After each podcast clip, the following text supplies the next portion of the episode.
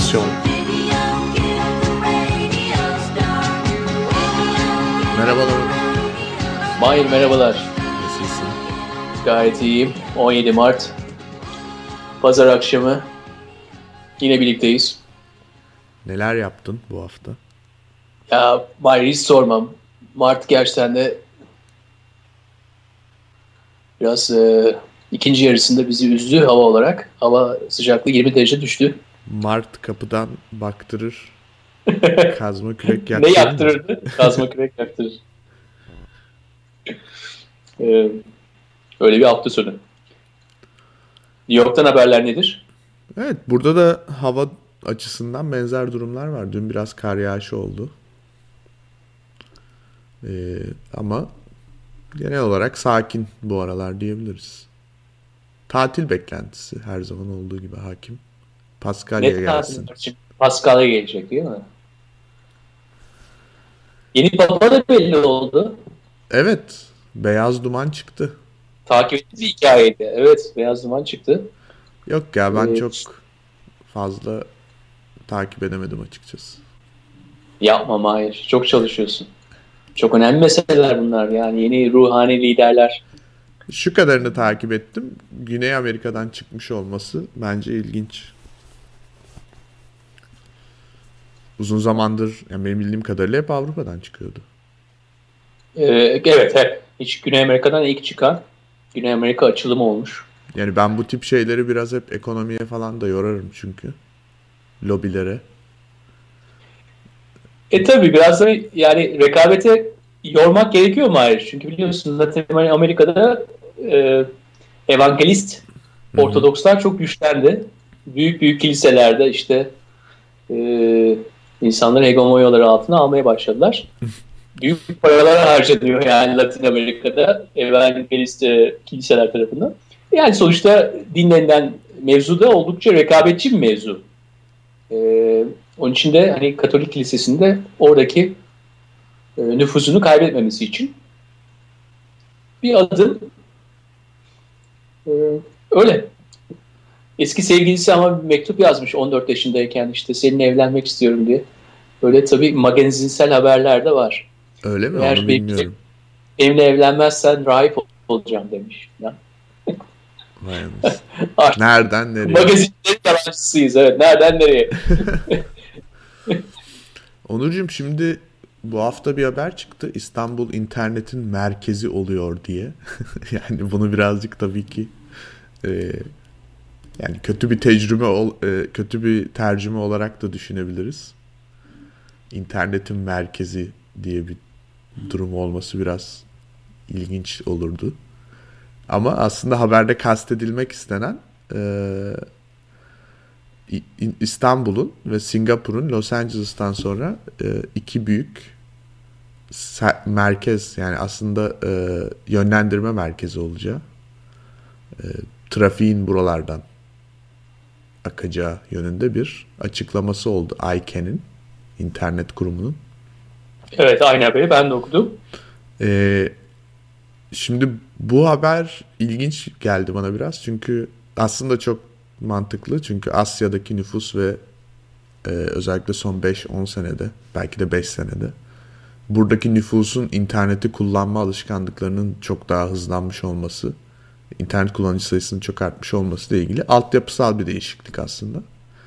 E, fakat şey düşündüm tabii hani bu kurul toplandığında oturuyorlar. Diyelim ki sen ben varız kurulda. Oturduk konuşuyoruz nereye koysak diye bir tane böyle bir hani diyorlar ya Batı Asya yeni e, politically correct bir term var biliyorsun. Middle East demek yerine Batı Asya deniyor, Doğu Asya deniyor. Evet. Eskiden Ön Asya deniyordu. Bu Or- Orta Doğu çıkmadan önce. Hı hı. Ee, Şimdi Batı Peki- Asya'da nereye koysak diye konuşuyoruz. şimdi biz masada oturduk. Hı hı. Mahir Yavuz, Onur Ak Mehmet masada oturuyoruz. Kendimize merkez seçeceğiz. Ben İstanbul'u attım diyelim masaya. Ne diyor Mahir Yavuz veya oradaki onun eş, eş değeri insan? Ya olur mu İstanbul'a koymayalım ya falan diyor mu? Herhalde dememiş. Yani benim ilgimi çeken nokta zaten bu oldu. Ee, eminim ki çok tesadüfi bir karar değil. Hani İstanbul çok güzel şehir ya. Turistik bir cennet falan oraya koyalım gibi bir şey olması söz konusu değil. Ee, burada bir takım başka kriterlerin konuşuyor olması lazım. Hani bir, bir tanesi iş hayatı ve finans sektörüyle ilgili olmalı diye düşünüyorum. Çünkü e, yani öyle garip ücra bir şehre böyle bir şey koymanın şeyi yok. Yani böyle bir endüstrisi olması lazım bu şehrin. İkincisi... Peki kısaca ben sana sorayım Mahir ikincisine geçmeden. Yani Hı. tam ne kuruluyor? Kısaca söyleyebilir misin? Yani böyle bir e, binalardan bahsediyoruz, serverlardan bahsediyoruz. E, Neden bahsediyoruz? Valla o konuda tam olarak bir açıklama yok ama benim tahminim yani açıklamayı okuduğumuzda gördüğümüz şey internet trafiğinin bu noktalardan dağıtılacağı yönünde bir açıklama var. Ee, burada da büyük ihtimalle altyapı ve muhtemelen serverlar kurulacağı yönünde. Ee, zaten hani ICANN'in Türkiye şubesi de direkt adam arıyoruz diye ilan verdi bu açıklamadan sonra. Ciddi bir te- teknolojik altyapı kuruluyor aslında. Ee, ama tabii şimdi bu aynı zamanda da birazcık internet her ne kadar birbirinden bağımsız e, ağlardan oluşsa da yine de önemli bir durum bu. Trafiğin belli şehirler, belli fiziksel lokasyonlarda toplanıyor olması. O yüzden e, hani ikinci noktada bununla alakalı aslında bence. Geleceğinin ya da en azından yakın geleceğinin e, bir şekilde böyle normal olduğuna inanacağı yerleri seçtiğini düşünüyorum ben internet kurumunun.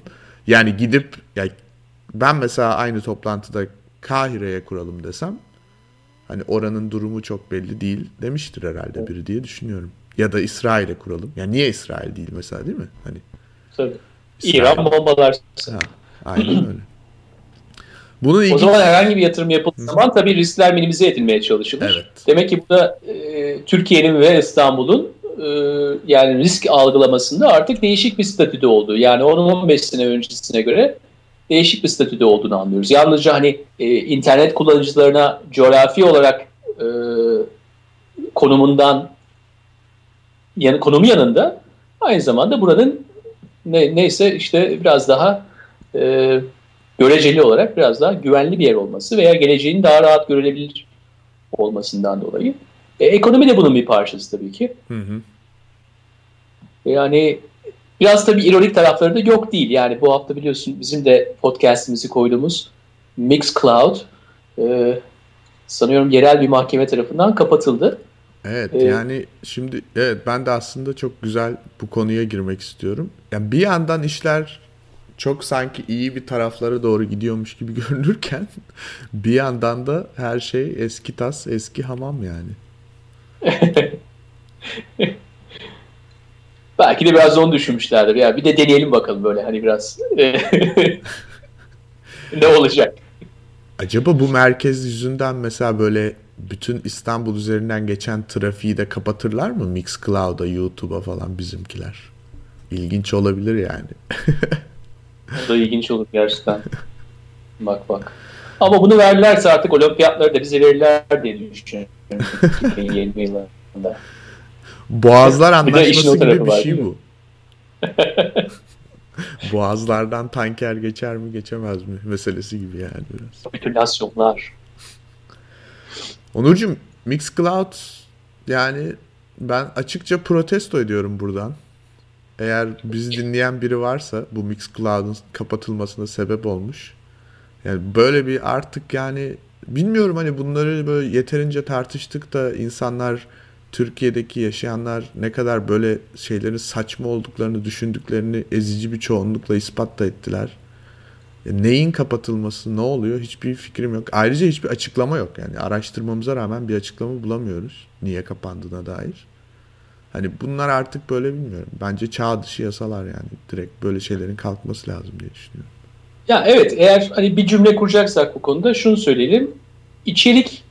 İçerikten dolayı aracının cezalandırılması bence yeteri kadar e, caydırıcı olmuyor. Evet. Yani aracı işte o içeriği denetlesin diye bir şekilde ona bir mesaj göndermeye çalışmak bu zamanda bana biraz abesle iştigal gibi geliyor. Ee, onun için ceza verilecekse eğer bir suç işlenmişse ve bir ceza verilecekse ceza verilen yani kurumun da iyi seçilmesi lazım. Hı hı. Onun için e, orada işte YouTube'un kapatılması olsun yaklaşık galiba 12-13 ay YouTube kapalıydı bu ülkede. Hı hı. Tamam o dönemler geçti ama Mixcloud kapandı. Büyük ihtimalle içerikten dolayı ben tabii burada farkındaysan e, çok fazla e, bilgi bulamadık gerçekten araştırmamıza evet. rağmen. Bir varsayımda bulunuyorum yani bir şekilde bir şey konmuş, bir içerikten dolayı olduğunu düşünüyorum. Ee, bu çünkü tabii ki hani kurunun yanında sulu yani değil mi? Ya bir de şöyle bir şey Hepimiz var. yanıyoruz bundan dolayı. Biz de kendi programımızı başka bir e, mecrada koymak zorunda kalacağız. Evet yani şu anda biz sürekli başından beri iki farklı mecraya koyduğumuz için hani diğer alternatiften insanların takip edebileceğini düşünüyoruz ama genel olarak yine de çok böyle niye biz böyle şeyler yapmak zorunda kalalım ki bana çok saçma geliyor hani birileri bir şey kapatıyor biz bütün programımızı ve de yaptığımız yayını değiştirmek zorunda kalıyoruz falan böyle hani e, çok anlaşılabilecek mantıklar değil. Ee, evet bir... yani sıkıntı yok sonuçta biz hani hemen adapte oluruz adımızdan belli. Ama sonuçta neden yani o ekstra eforu sarf edelim? Niye e, değil mi o emeğe girelim? Evet bir de şimdi şöyle bir şey var aslında e, Türkiye'deki makamlar da bence e, gerektiği noktalarda çok pragmatik davranabiliyorlar. Çünkü eğer içerik yüzünden kapanacak bir yer varsa orası %99.9 Twitter olmalı değil mi Türkiye'de? Doğru haklısın. Yani ama Twitter'ı kapatmıyorlar. Niye kapatmıyorlar? İşte bir sürü firmanın da reklamları var. Abdullah Gül de Twitter'da. Herkes Twitter'da. Onun yerine ne yapmışlar? Mesela e, iki gün önce bir haber çıktı. Bayağı da tartışması oldu diye takip ettim. Bilmiyorum sen de gördün mü? E, İzmir'de olacak Nevruz kutlamaları ile ilgili Evet duydum. E, Twitter üzerinden işte insanları galeyana getirmeye çalışan 8 kişiyi sanıyorum. E, internet devriyeleri internet evet. devriyelerine takılan 8 kişi neyse bu internet devriyeleri e, gözaltına almış. Yani şimdi e, böyle bir yandan böyle şeyler oluyor. Hani sen servisi kapatmıyorsun. Ya o da tabii ayrıca tartışılması gereken bir konu. İnternet devriyeleri kim, hani bunlar nasıl çalışıyorlar, kime bağlılar falan bu konuda hiçbir açıklama yok ama e, demek ki bir takip var yani sürekli olarak emniyet birimleri tarafından internet üzerinde. E o zaman yani niye Mixcloud'u gidip kapatıyorsun ya da niye WordPress'i gidip kapatıyorsun? E, bilmiyorum bu böyle birazcık artık hiçbir şeyin kapanmaması ama e, eğer ciddi bir suç varsa ortada nefret suçu olabilir ya da işte ne bileyim başka ciddi bir yani hadi gelin şurayı bombalayalım diyen insanlar varsa tabii bir mecrada yayın yapıp onları bir şekilde ulaşmak faydalı olur diye düşünüyorum. Ama ortamın kapanması kadar saçma bir şey olamaz tabii ki. Yani ortamların kapanması gerçekten sıkıntı yaratıyor. Ee, ama bu konu gerçekten de ilginç bir konuyu açtı. Bu internet devreleri. Bu, bu arada senin tabirin mi yoksa Hayır, okuduğun, kendi okudum ben... haberde geçen tanım bu. internet devreleri. Çok güzel. İzmir Emniyet Müdürlüğü'ne bağlı bir birimmiş. Demek ki Emniyet Müdürlüğü'ne bağlı yani il ve ilçe emniyet müdürlerine bağlı artık bu tür internet sanal devreler de ortaya çıkmaya evet, başladı. İnternet bekçisi. Bekçi. Düdüğü çalıyor. Yanlış yapıldı. Provokasyon var. Ben tabii bir an hayalimde canlandırdım ne yapıyorlar acaba diye. Mesela bütün Twitter'ı okuyor. Ne yapıyorlar? Twitter'da bir kelime kelime arayıp onu takip mi ediyorlar acaba? Nevruz yazıp. Haklısın esas da yani onların yöntemlerini ben de merak ettim. Yani orada esas da e, şeffaflık gösterirler mi bilmiyorum. E, fakat bu devreler bir açıklasa acaba ne tür yöntemler kullanıyorlar? E, ve zamanla onlar nasıl e, evriliyor o yöntemler? Gerçekten merak ettim. Biliyorsun bu içeriği takip eden devlet kurumları yani çoktan hayatımızda var. Bununla ilgili bir örnek daha önce konuşmuş muyduk bilmiyorum Mahir ama Avusturya'da bir örnek e, vardı. E, bazen biliyorsun Türk vatandaşları e, Avusturya'da yaşadıktan sonra Avusturya vatandaşlığına geçiyorlar. Hı hı. Fakat Avusturya'da sanıyorum çift vatandaşlık kabul edilmediği için e, bu Avusturya vatandaşlığına geçen vatandaşlarımızın tekrar Türk vatandaşlığına da geçiyorlar. Yani önce çıkıp sonra giriyorlar. E, fakat bu resmi gazetede de yayınlanmak zorunda tabii. Yeni bir e, Türkiye vatandaşı, e, TC vatandaşlığına geri döndüğü zaman veya ilk kez vatandaş olduğu zaman. Neyse Avusturya'daki devreler de e, Türkiye Cumhuriyeti resmi gazetesinin devreleriymiş. Yani o, bir iki kişi bir tek bununla ilgileniyor. E, böyle bir şey söz konusu olduğu zaman isimden takip ediyorlar. Siz yalnızca Avusturya vatandaşı değilsiniz, tekrar Türk vatandaşlığına geri dönmüşsünüz diye Avusturya vatandaşlıklarını iptal ediyorlar. Ee, yani 20. yüzyıl bence bu tür içerik devrelerinin her türlüsünü gördü. Ee, legal veya illegal veya işte e, efendim komünistler yapıyor, faşistler yapıyor e, değil olay. E, galiba yüzyılımızın ve yeni yüzyılın da gereği bu. Ama nasıl yapıldığı, hangi yöntemlerin e, izlenildiği gerçekten de merak merakımızı cezbediyor. Ee, yani aslında hazır... Bu... Kim bunlar? Kim onları işe aldı? Nasıl terfi ediyorlar? Bunları da bilmek istiyoruz. yani, çok şey istiyorum ayrıca. Vallahi evet sen çok fazla şeffaflık istiyorsun. Takibe yakalanabilirsin Onur. Yapma anahtar kelimeler de önümdeydi. Hayır hiçbirini kullanmıyordum ama. Vallahi herhalde bir KPSS vardır buraya girmek için diye düşünüyorum. Aa doğru. KPSS çok önemli evet. Yani İngilizce, bilgisayar falan onlar soruluyordur. Ee, ama bu takip yani takip meselesi sanırım daha böyle sürekli gündemi takip ed ya gündemi meşgul edecek konulardan biri. Çünkü e, CNN.com'da da iki gün önce bir makale yayınlandı. E, Bruce Schneier e, internet bir takip devleti diyor. E, biz bu konuya ara ara dönüp duruyoruz aslında. Çeşitli evet. programlar içerisindeki çeşitli e, haberler vasıtasıyla. E, fakat kendisi iyi bir şekilde özetlemiş. Üç tane de somut örnekten bahsediyor makalenin başında. Niye böyle düşündüğüne dair. Birincisi e, Amerika'ya saldıran e, Çinli hacker grubun Facebook üyesi olmasından yani bir kısmının Facebook üyesi olması sebebiyle e, takip edilebildiği, trace edilebildiği, izinin sürülebildiği. E, ikincisi Hector Monsegur, Lulsec denilen Anonymous hacker grubunun bir kolu olan yani ya da Anonymous'a destek verdiği inanılan büyük bir hacker grubunun e, liderlerinden biri FBI tarafından yakalanmıştı. O da yine aynı şekilde kendi identitesini yeterince protect etmediği için track edildi.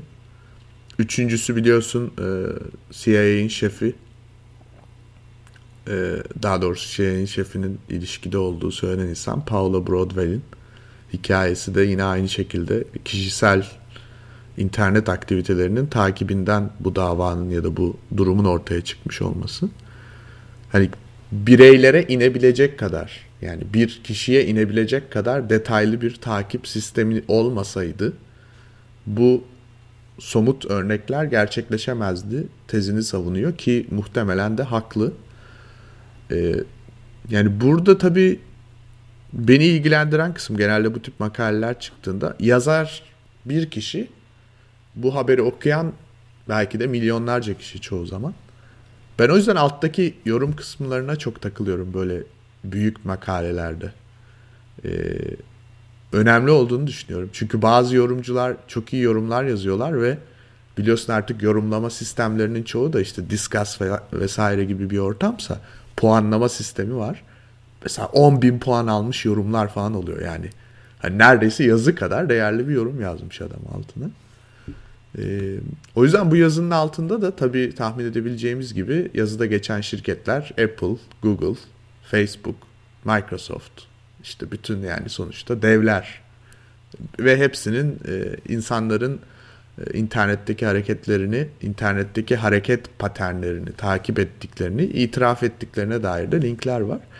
E, yorumlarda da işte acaba bu şirketler e, intelligence'ye, CIA'ye mi çalışıyor, gizli servise mi çalışıyor diye yorumlar yazılmış. Onun altına da e, yorumcunun biri acaba sen durumun farkında mısın? CIA kime çalışıyor diye yazmış. Şirketler var yani sonuçta değil mi? Evet. evet şimdi zaten şirketlerin bu gücü Mahir şu anda galiba e, şirketlerin işleyişine o kadar entegre olmaya başladı ki bu bilgi birikimi ve bu bilginin kullanılması ve bizim işte e, makalede yazdığı gibi sitelere girmemiz, yanlış sitelere girdiğimiz zaman bile bu bilginin arşivlenmesi e, artık hani kar etmeleriyle birebir orantılı bir hale gelecek yani yavaş yavaş. Yani ne kadar o bilgiyi iyi e, sızabilirlerse e, o kadar kar payları artacak yani diğer faktörlerin yanında. O kadar grift bir ilişki şu anlama geliyor. Biliyorsun yani büyük şirketlerin piyasa değerleri, onların karlılıkları gerçekten de bizim hayatımızı da etkileyen bir faktör. Çünkü onlar o kadar büyük ki yalnızca onların hisse senedi sahipleri değil, onlar ne yapıyor? Ekonomide bir domine etkisi yaratabiliyor. E, eğer onların varlıkları da bizim bilgilerimizi ne kadar iyi kullandıklarıyla artık bu kadar birbirinin içine girmeye başladıysa bu şu anlama geliyor. Kamuoyu artık bunu yavaş yavaş kabul etmeye başlayacak. Çünkü siz buna karşı bir reaksiyon gösterdiğiniz zaman karşıdaki e, söylev size diyecek ki bakın şirketlerin devamı için bu gerekli. Şirketler bunu yapamazlarsa karları düşecek, zarar etmeye başlayacaklar ve bundan dolayı biz bundan etkileneceğiz. Sen bilirsin ki geçen hafta konuştuğumuz gibi nasıl e, milli güvenlik öyle bir extraordiner yani böyle olağan dışı bir durumdur. Bütün denklemleri bozar. Ekonomi de artık öyle bir şey, hale geldi. Yani ekonominin bozulması da aynı bir ülkenin güvenliğinin bozulması gibi her türlü hak ve hürriyetlere karşı bir ne oluyor? Bir şey gibi oluyor işte. Ee, onları hiçe sayacak bir duruma gelebiliyor. Nasıl bir savaş durumuna geçtiği zaman bir ülke bundan dolayı çeşitli hak ve özgürlükler kısıtlanabiliyor. Ekonomi de öyle bir hale geldi işte 4-5 senedir de bulunduğumuz küresel durum da esas da bunu daha da hassaslaştırdı. Ve bunun söylem olarak çok daha kolay e, kullanılmasını sağladı. Onun için başı dünyası e, bizim e, bu kadar internetin içerisinde olmadığı zamanlardaki söylevle şimdiki söylev çok daha farklı.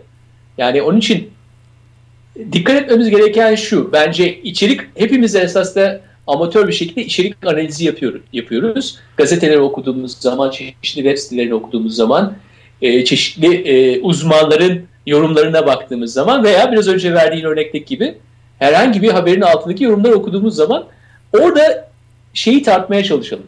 Gerçekten de bu bilgilerin kullanılmasının e, ekonomik düzenle olan ilişkisi nasıl ta, e, tasvir ediliyor? E, ve büyük ihtimalle fark edeceğiz ki artık aralarındaki iş içilik e, kanıksanmış bir hale gelmiş. Bundan dolayı da hani geri dönüş, e, nicklere geri dönüş, real e, gerçek isimlerden nicklere geri dönüş, lakaplara geri dönüş kolay kolay olmayacak. Onun için de hani kuvvetler bizi hep gerçek isme doğru yöneltmeye çalışıyor. Yani isim meselesi birinci mesele. O konuda kesinlikle haklısın. İşte daha dün uzun süreden sonra ekşi sözlüğe bakıyordum. Benim de zamanında aktif olarak kullandığım bir ortamdı. Yani herhalde uzun senelerdir de bir şey yazmamışımdır. Belli ticarileşmeye başladıktan sonra bıraktım açıkçası. Öyle bir dönemi olmuştu oranın çünkü. Ticarileşmeye karşı bir e, sözlükten ayrılan yazarlar ekibi olmuştu. Bu arada e, hatırlatayım e, parantez antiparantez ekşi sözlük üzerine doktorasını yapmış bir e, birisi tanıyorum. Aha. E, gelecek haftalarda onu konuk olarak almak isterim. Evet iyi olur. Eğer hatırlatırsan irtibata geçeriz. Ee, şimdi orada hala biraz daha böyle bir samimi bir ortam var gibi sanki. Çünkü ne bileyim işte insanlar annesiyle babasıyla olan diyaloglarını yazmışlar falan. Yani kendi isimleriyle yazmadıkları için en azından bir arama yapıldığında o kişi hakkında ekşi sözlükte yazdığı bilgiler çıkmıyor. Bu iyi bir şey yani bence. Çünkü yani hani sanatçılar da bunu yapmış zamanında, yazarlar da yapmış. Herkes böyle e, bir takma at kullanarak şiir de yazan olmuş, makale de yazan olmuş, politik yazı yazan da olmuş. İnsanlar bazen böyle kimliklerinden düşüncelerini ayırabilmeliler diye düşünüyorum.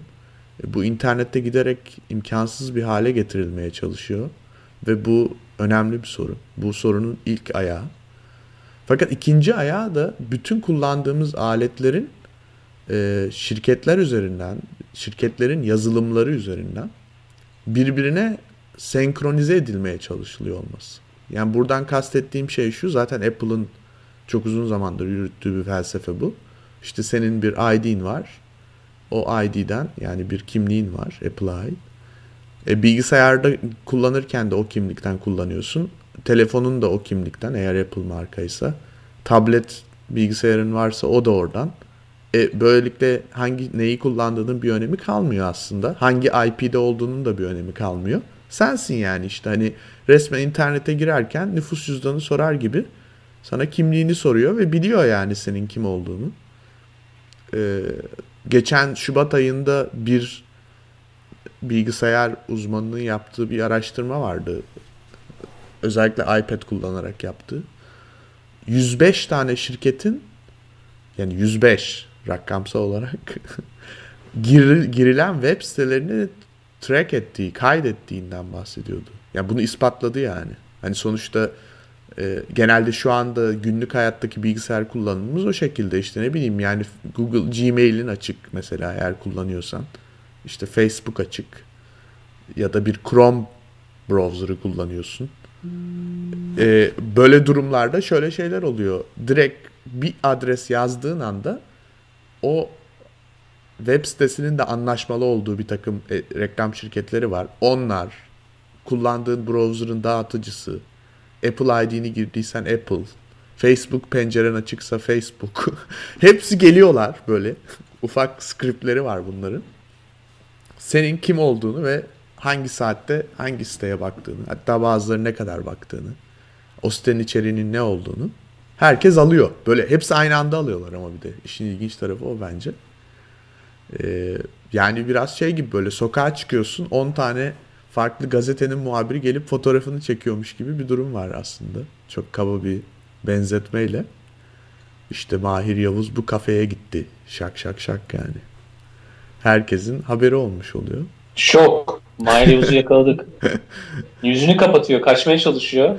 Yazılım geliştirmiş ama kaçamadı bizden. Evet. Ee, hani hiç işi bilmeyenler için de böyle basit bir şekilde anlatmış oldum. Durum bu aslında. 105 şirketten bahsediyor. 105 şirket çok ciddi bir rakam yani. Bir kişinin bir kişiyle 105 şirketin birden ilgileniyor olması bayağı enteresan bir çağda yaşadığımızın göstergesi aslında. Gerçekten öyle. Ama dediğim gibi bunların hepsinin yapılma nedenini de konuşmamız lazım. Evet. Niye yapılıyor? Yani bunlar tabii biraz önce söylediğin yorumdaki gibi gizli servisler bu bilgileri al- alıyorlar, işte bunları biriktiriyorlar. Yani bir tek bu taraftan bakmamak gerekiyor. Yoksa e, komplo teorilerine karşı zaaflarınız olduğu anlaşılabilir. Tabii ki öyle bilgi biriktirmeleri de söz konusu ama olay çok daha büyük. Olay artık sistemle entegre olmuş. Sistemin devamı için bu gerekli. Bence o tarafından okumaya başladığımız zaman komplo teorilerinden uzaklaşıp biraz daha yeni yaşadığımız sistemin özünü kavramaya daha yaklaşabiliriz. E, ve bu sistemde de e, senin dediğin gibi bu, bu tür takip artık olağan bir hale geldi. Hı hı. Modus operandi oldu. Yani artık evet. sistemin işlemesi için ana tema budur zaten.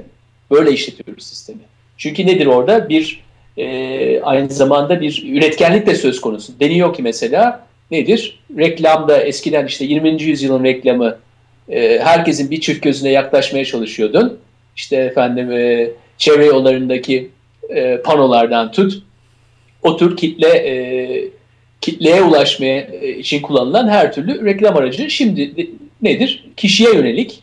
Bunun daha üretken, kişiyi esas da çok daha rahatlattığı da bize empoze ediliyor. Deniyor ki sizi ilgilendirmeyen reklamlar size gelmeyecek. Değil mi? Sen bir arama yapıyorsun mesela. Ertesi gün bilgisayara giriyorsun. Daha önce yaptığın bir araba ile ilgili reklamlar önüne çıkmaya başlıyor. Ee, ki ama burada da yani çok üretken olduğunu söyleyemeyeceğim. Çünkü ya bazen gerçekten de çok alakasız konularda bir arama yapıyorsun. Onunla ilgili sana zaten orada sen çözüm bulmuş oluyorsun. Yeni yeni reklamlar gelmeye devam ediyor. Ee, geçmişte e, bir sıkıntı olmuş. Belki internet dolayısıyla onu çözmüşsün. Reklamları hala sana geri gelmeye devam ediyor. Ama söylev benim için önemli Mahir ve üretkenlik söylevi içerisinde. Yani biraz daha bence e, işte gizli bilgiler toplanıyor, herkesin defteri kur, e, yazılıyor, işte hepimiz e, istenildiği zaman hepimizi yakalayabilirler gibi mantıktan biraz daha e, yeni sistemi anlamamıza e, yarayan bir mantığa geçersek daha e, bize yardımcı olur diye düşünüyorum. Yani amacımız o zaten biraz daha e, 21. yüzyılda yaşamanın nedir hukuk ve anlayışını daha ortaya koyabilmek. Ya ben zaten e, şimdi bu birazcık bu durum şuna benziyor Onur. Bilir, bilir biliyorsun ki e, gelişmiş tıp laboratuvarlarında belli araştırmalar ya da belli gelişen teknolojiler ya da işte tıbbın buluşları ancak peer'ların yani belli insanların katılımıyla sağlanabilir. Yani bu da nasıl olur? İşte bir kanser araştırma merkezi vardır. Kanser araştırma merkezine gelen bütün hastaların datalarını rızasıyla alırlar ve bunları incelerler. Hatta örnekler alırlar, onları incelerler. O şekilde farklı farklı şeyler uygulayarak bir çözüm üretebilirler belli noktalarda. Bu noktada benim e, bu kolektif datanın toplanıyor olması, kolektif datanın bir şekilde belki de hepimizin hoşuna gidebilecek şeylere sebebiyet verebiliyor olması. İşte bu nedir? Amazon sana iyi bir şey suggest ediyor, öneriyor yani şunu al falan diye. Benim için bazen başarılı örnekleri çıkıyor, çıkabiliyor benim toplanmış bilgilerim üzerinden. Fakat bence buradaki sorun şeffaflık sorunu. Yani Evet. Evet. Şimdi orada biz nasıl ki bir tıp kurumuna gittiğimizde imzamızı atıyorsak gönül rızasıyla burada da artık yani bu bir yere üye olurken 55 sayfalık bir e, agreement, anlaşma metni okunması falan bunlar saçmalık yani. Bunlar uydurma şeyler artık sistemin. Bize açık açık şunu demesi gerekiyor. Ben şu şu şu bilgilerini toplayacağım bu site olarak.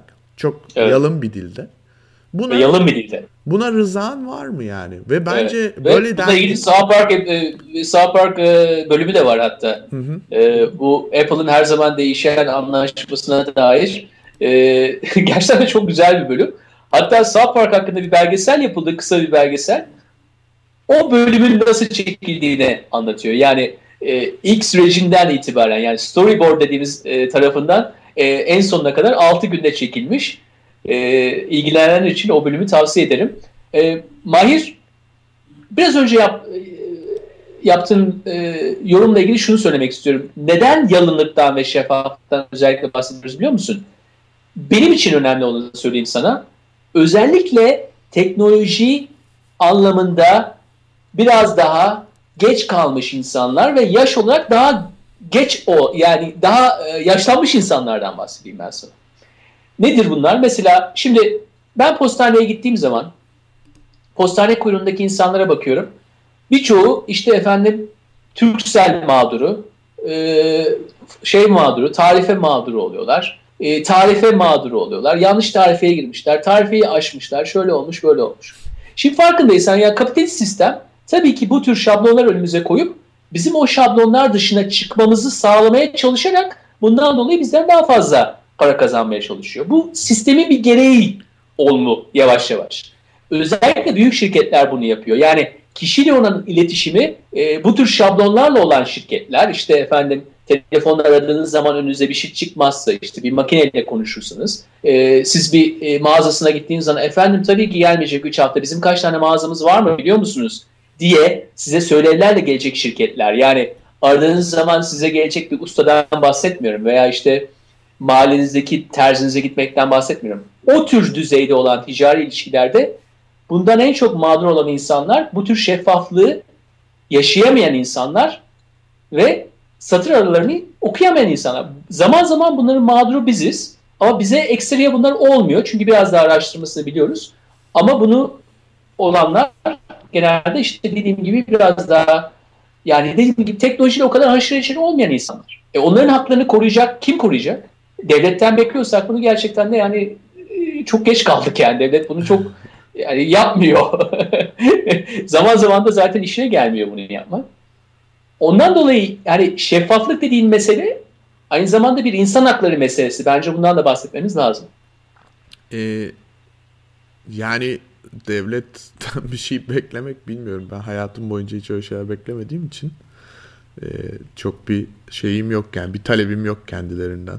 Yani devlet vergiyi azalsa giderek benim için yeterli yani. Benim devletten genel olarak beklentim bu. ee, bence da öyle. Hayır evet. E, bence burada geçen haftalarda da konuştuğumuz gibi bir takım insanların böyle bağımsız bir takım e, örgütler kurması ve hatta bunu şirketler olarak bile düşünebiliriz. Yani bizim haklarımızı savunacak hukuk şirketleri gibi. Yani benim hiçbir sorunum yok. Eğer benim gerçekten evet. e, datamın hakkını koruyacaksa aynen nasıl ki Dropbox'a para veriyorsam, Flickr'a para veriyorsam yani senede bir 100 dolar verebilirim yani kendilerine ki onlar benim hakkımı savunsunlar yani. Hiç olmazsa ben evet. de gönlüm rahat bir şekilde şey yapayım yani istediğim siteye gireyim, istediğimi yazayım. Bir sorun olduğunda kime gideceğimi bileyim falan. Bence bu çok büyük bir açık şu anda internette. İlla böyle bir sivil toplum kuruluşu olsun demiyorum ben. Böyle bir servis de olabilir. Ee, ve bunun çok mantıklı olacağını düşünüyorum. Yani böylelikle senin o bahsettiğin e, belli şeyleri bilmemek yüzünden ya da az bilmek yüzünden sistemin bize oynamaya çalıştığı oyunlar ya da sanki hakkımız olan şeyleri hakkımız değilmiş gibi göstermeye çalıştığı durumlarda başvurulabilecek bir kurum olur, bir şirket olur diye düşünüyorum. Evet yani sistem e, devamı içinde esasında bu tür kurumların da ihtiyacı var. Yani e, sistemler evrim geçirdikçe, kapitalist sistem de zamanla değiştikçe efendim kapitalizmin sonu gelecek işte bu tür e, sömürü bitecek diye yani o tür yaklaşmamak gerekiyor tabii. Sistem içerisinde yeni yeni oyuncuların nasıl oluşacağına bakmak gerekiyor. Ve ben de sana katılıyorum. Bunları yalnızca e, e, sosyal anlamda görmemek lazım. Aynı zamanda kar amacı güden kurumlar da bu oyunun bir parçası olabilir. Mahir bu arada e, bu hafta Redek belgeselini izleme imkanı buldum mu? Kapatmadan istersen ondan da bahsedelim. Tabii ki. Tabii ki izledim. Nasıl buldun? Ama zannediyorum e, Facebook'tan kaldırılmış. YouTube'dan kaldırılmadığını düşünüyorum. Yani o, onu sansürleme konusunda da bir takım çabalar var şu anda. E, belgeseli nasıl buldum? Yani aslında beklediğimden iyi buldum. Hem prodüksiyon olarak iyiydi. Hem e, yazılmış metinler oldukça teknoloji konusunda anlatılan şeyler oldukça iyiydi. E, kendi durumlarını iyi açıklamışlar diye gördüm ben. E, işin politik kısmını ve yapılan aktivizmi daha iyi oturtabilirlerdi belki ama bu çok böyle birazcık hani ekstra bir yorum. Ben genel olarak gayet başarılı bulduğumu söyleyebilirim. Yani en azından hiç olmazsa birilerinin bir derdi var yani olan haksızlıklara dair. Ve bunu da aslında kimsenin canına kastetmeden internet ortamında bilgiler üzerinden savaşlarını vermeye çalışıyorlar.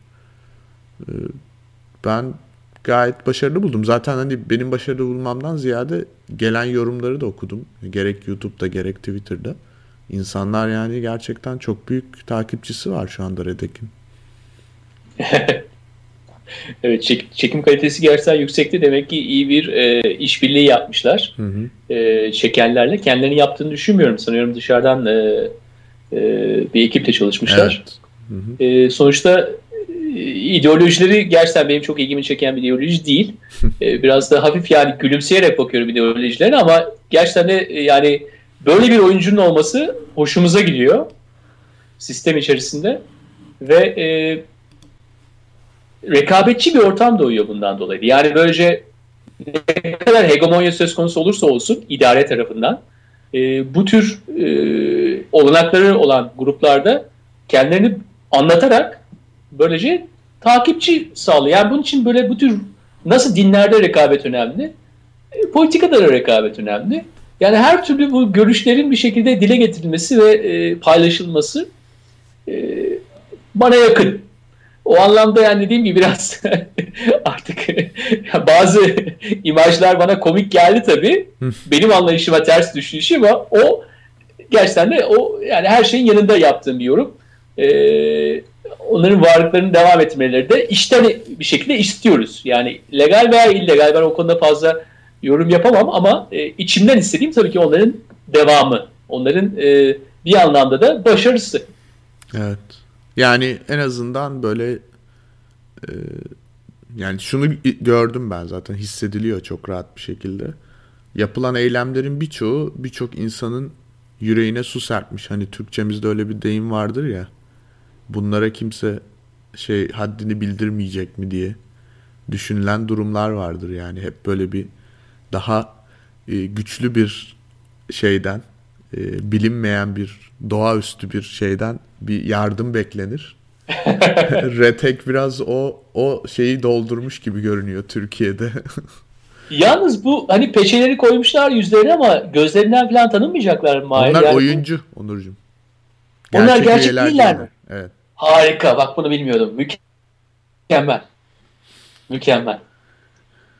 Evet. Onur sanıyorum bu haftanın da sonuna geldik. Evet. Bu haftanın da sonuna geldik. Gelecek hafta e, konumuzla birlikte olacağız. Bizi biraz dünyada gezdirecek. Meksikalardan Burmalara kadar. Gelecek haftaya kadar sevgiler saygılar Mahir'cim. İyi hafta sonları Onur.